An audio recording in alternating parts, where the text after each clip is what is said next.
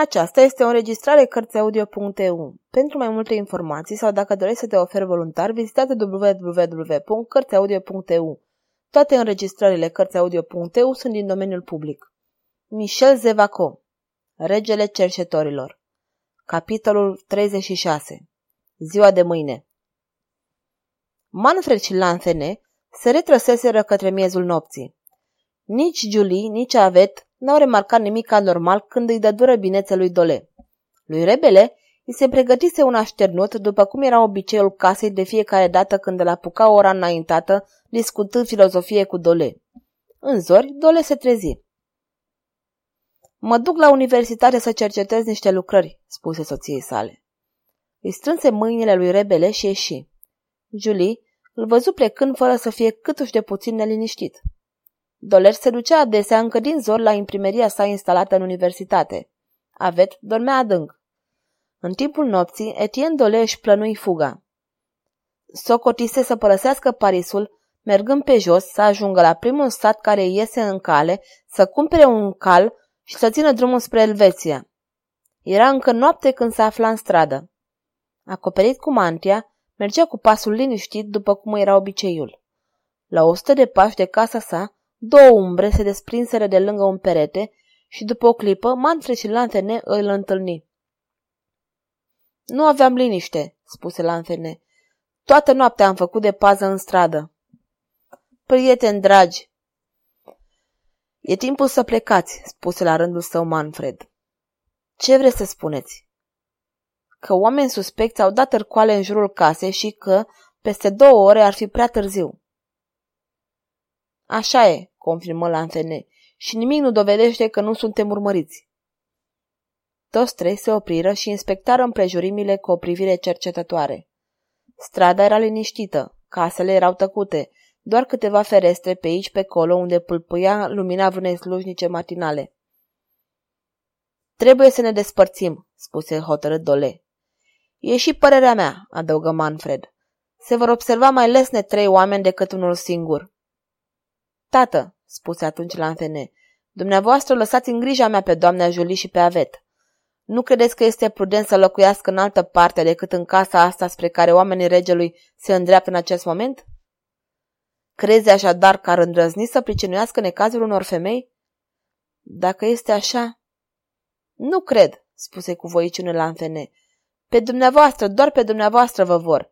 Dar, în sfârșit, nu-i mai bine să le cruțăm de o emoție inutilă? Ai dreptate, fiule. Bine, în cazul acesta, peste o oră vor fi la adăpost. Să ne despărțim așadar, prieteni. Lanțene, fiule, ai grijă de ceea ce am eu mai scump pe lume. Prea emoționat pentru a răspunde, Lanțene se aruncă în brațele lui Dole. Apoi, Dole îi strânse mâinile lui Manfred și se îndepărtară cu iuțeală. Totul este liniștit, observă Manfred. În acest moment apăru un bărbat. Mergea în direcția spre care pornise Dole. Se clătina și cânta cu jumătate de gură un cântec de petrecere. Hm, făcu Manfred, este chiar așa de beat pe cât vrea să pară?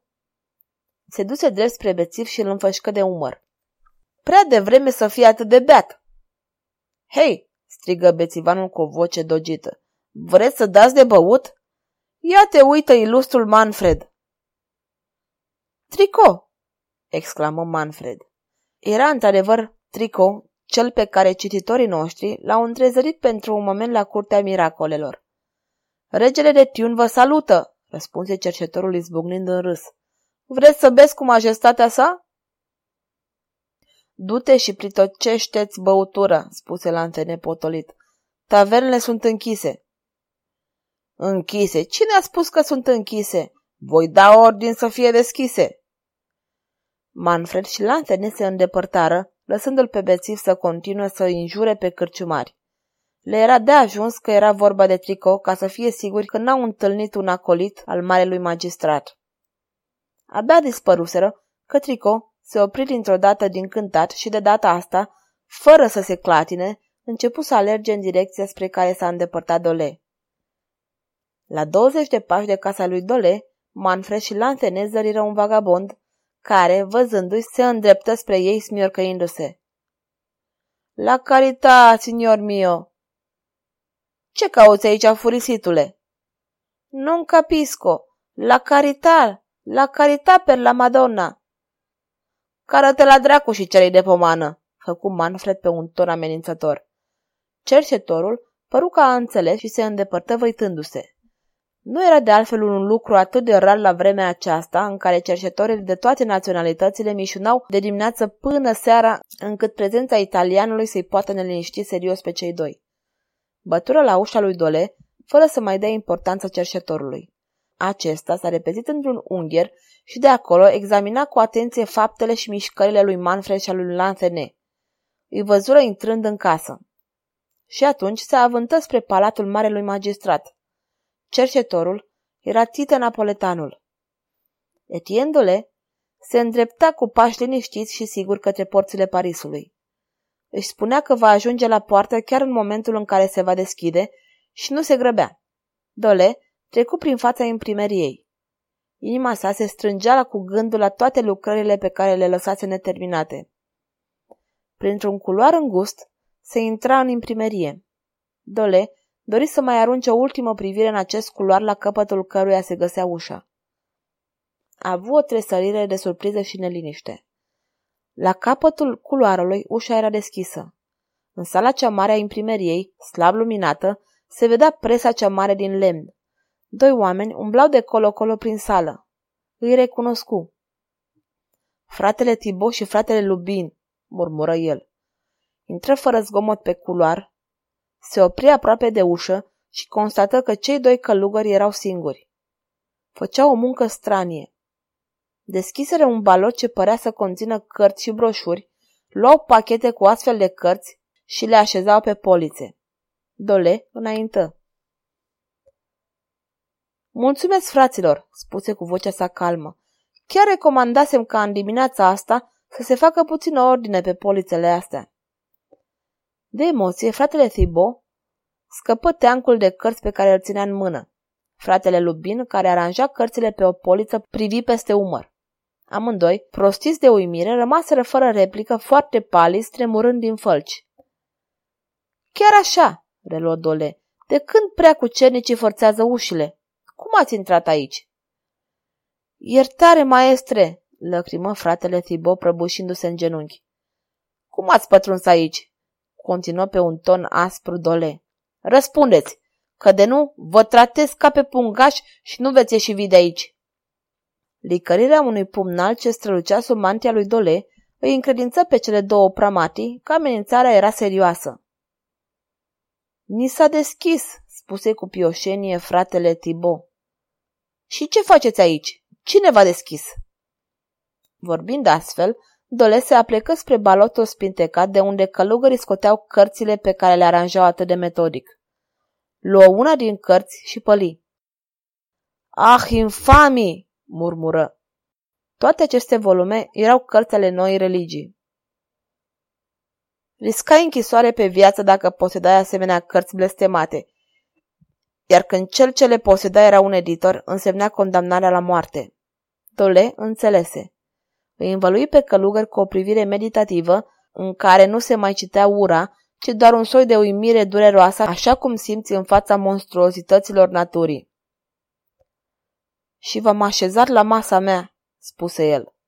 Și ați venit la mine ca prieteni, cu sufletul deschis, cu surâsul pe buze. Cei doi călugări se priviră nebuniți. Maestre, se bâlbâi Tibo. Am fost forțați. Forțați? Cine v-a putut obliga să fiți infami? Vorbiți, dar vorbiți odată mizerabililor. Prea cu cernicul Ignaz de Loyola, strigă în cele din urmă fratele Tibo. Fratele Lubin se pitulă într-un colț întunecos. Nu mai era mânios împotriva celor doi călugări. Mânia sa țintea mai sus până la acest Loyola care îl urmărea până la acest rege al Franței, care după ce i-a jurat prietenie, după ce i-a dat privilegiul de editor, lăsa acum pe siniștri agenței tenebrelor să acționeze din lașitate. Îi veni o furioasă dorință de luptă. Se simțea în stare să-i țină piept însuși lui Loyola. Nu mai vroia să fugă. Deodată își ridică fruntea și ochii săi scânteiară de îndrăzneală. Luă trei cărți din balot și le ascunse sub mantie. va merge la Louvre. Va pătrunde cu orice preț la rege ca să denunțe capcana, să arunce cărțile la picioarele regelui și să-i spună Sire, am ajuns acum la cheremul unui fanatic spaniol? Fără să se mai intereseze de călugări înspăimântați, se îndreptă spre culoarul ce dădea în stradă. La capătul culoarului apărea strada în lumina cenușii a dimineții. Și în stradă, Dole zări vreo 20 de oameni de pază sprijiniți în halebarde. Mai departe, trecătorii adunați formau un cerc. Prea târziu, murmură Dole. Voi să închidă ușa, gest instinctiv de apărare. Ușa rezistă și zări atunci un bărbat, un soi de cerșetor căruia în câteva rânduri îi dăduse de pomană. Cerșetorul, proptit în ușă, o ținea deschisă. Și acest cercetor era Trico, rege de Tiun. În aceeași clipă, oamenii de la pază pătrunseră în număr mare pe culoar, se năpustiră în încăpere și, după o clipă, Dole, cu mâinile legate la spate cu un lănțișor de fier, îl vedea pe ofițer înclinându-se în fața lui și prezentându-i o hârtie. Scuzați-mă, domnule, spuse ofițerul, vă arestez din ordinul regelui. Ei bine, bomboni o voce, să se scotocească imprimeria. Dole îndreptă privirea spre cel care vorbise și îl recunoscu pe marele magistrat. Ridică din numeri. Lângă Monclar stă un bărbat învărluit până la bărbie de o mantie largă, cu chipul acoperit de o mască. Să fie percheziționat și domnul Dole, spuse acest om. Dacă am cercetat conștiința dumneavoastră, spuse Dole cu o voce fermă, am găsit în ea mai multe gânduri criminale decât se găsesc în aceste cărți proscrise, adunate aici prin grija dumneavoastră, domnule Loyola. Omul cu mască tresări. Și dacă obrazul ar fi fost descoperit, l-am fi putut vedea cum pălește, în timp ce chipul lui Dole păstra același calm disprețuitor și demn. Monclar se întoarse către un soi de grefier, care înarmat cu o trusă de scris se pregătea să noteze incidentele arestării. Scrieți că o știință blestemată și demonică a permis acuzatului să-l recunoască pe prea cucernicul părinte Ignaz de Loyola, cu toate că fusese bine mascat, după cum fiecare poate să o constate. Scrieți că acuzatul l-a ofensat cu josnecie pe prea cucernicul părinte. Mai scrieți, replecă Dole, că marele magistrat de Paris, cel reprezintă pe regele Franței, s-a făcut complicele unei infamii. În acest timp, ofițerul întredeschise mantia lui Dole. Acesta scoase de sub mantie cele trei cărți pe care nefericitul le ascunsese acolo cu puțin timp înainte pentru a le duce regelui François I. Loyola le înfășcă și scoase un strigă de triumf. Priviți, spuse lui Monclar, acuzatul nu poate nega. Avea asupra lui trei exemplare pe care, fără îndoială, se pregătea să le dea vreunui biet rătăcit. Încă un suflet salvat. Scrieți, spuse Monclar către grefier. Dole închisese ochii pentru a nu-și arăta indignarea ce îl tulbura. Cercetarea imprimeriei a fost isprăvită de grabă. Balotul adus de fratele Tiboș și fratele Lubin se afla acolo. Cărțile au fost strânse și împachetate, apoi a fost pus sigilul regal. Oficialul, inchizitorul de credință, va judeca, rosti cu o voce gravă Ignaz de Loyola. Și pe dumneavoastră, ripostă Dole, cine vă va judeca? Haideți, porniți, domnule, spuse cu glas căzut ofițerul, apucându-l de braț pe Etienne Dole. Unde mă conduceți? întrebă foarte stăpân pe el. La consigerii, răspunse Loyola. Dole se întoarse spre el. Domnule, spuse cu calm, triumfați! Sau, mai degrabă, ceea ce triumfă azi este spiritul de nelegiuire. În numele lui Dumnezeu, care a poruncit bunătatea și iubirea aproapelui ca întâia dintre virtuți, semănați rușine, ucigând și pustiind. Comiteți o nouă crimă. Vreți să ucideți știința? Ei bine, eu, Etienne Dole, victima imposturii și a orii dumneavoastră, eu, prizonier încătușat, vă declar, crimele voastre sunt zadarnice. Mărșevia voastră este zadarnică. Adevărul suprem îi va lumina pe oameni. După secole de abjecție și de ignoranță, vor urma altele în care gândirea descătușată își va lua zborul spre tărâmurile serene ale științei. Iată ce vreau să vă spun. Să mergem, spuse el ofițerului. Conduceți-mă la consigerii. în timp ce domnul Loyola se închidea în lăuntrul său ca într-o închisoare de rușine și furie. Ignaț de Loyola apucă brațul lui Monclar. Domnule, spuse cu o voce pătimașă, dacă omul acesta evadează, dumneavoastră veți fi ars pe rug în locul lui. O jumătate de oră mai târziu, Etienne Dole fusese azvârlit într-o celulă strâmtă în care aerul pătrundea doar printr-o lucarnă îngustă, ce dădea spre un coridor unde vegheau trei gardieni care primiseră ordin ca pe timpul pazei să rămână nedespărțiți. A fost felecat în lanțuri prin senzidărie. Oh, adevăr, murmură, cât de departe te afli încă. Apoi, imaginea soției sale, Julie și a avetei, îi trecu pe dinaintea ochilor. Atunci, omul acesta tare, precum fierul, se înduioșă. Ochii îi se împăienjeniră și cugetul său rostia aceste două cuvinte ca pe o supremă rugăciune a unui muribund. Soția mea, fica mea,